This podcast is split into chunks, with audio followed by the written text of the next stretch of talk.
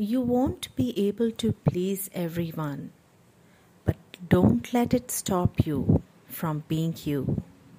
If you have tried your best and gone over and beyond to support someone without being acknowledged, you would know exactly what it feels like.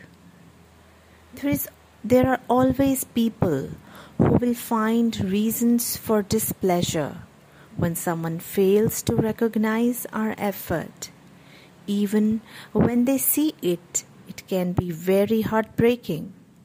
We start to feel that our empathy, kindness, and support is futile. At times, we get so disappointed that we want to stop helping others who ask for help.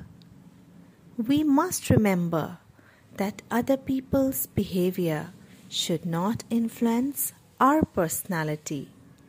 We need to learn from our experience, limits, our efforts, but not give up being our real selves. Don't lose heart if someone is unappreciative. If you like helping them out, offer your support. But if you don't, then just do what you can do from your heart. Never rely on anyone's appreciation to continue doing good work. At the same time, don't give up your self esteem. Thank you.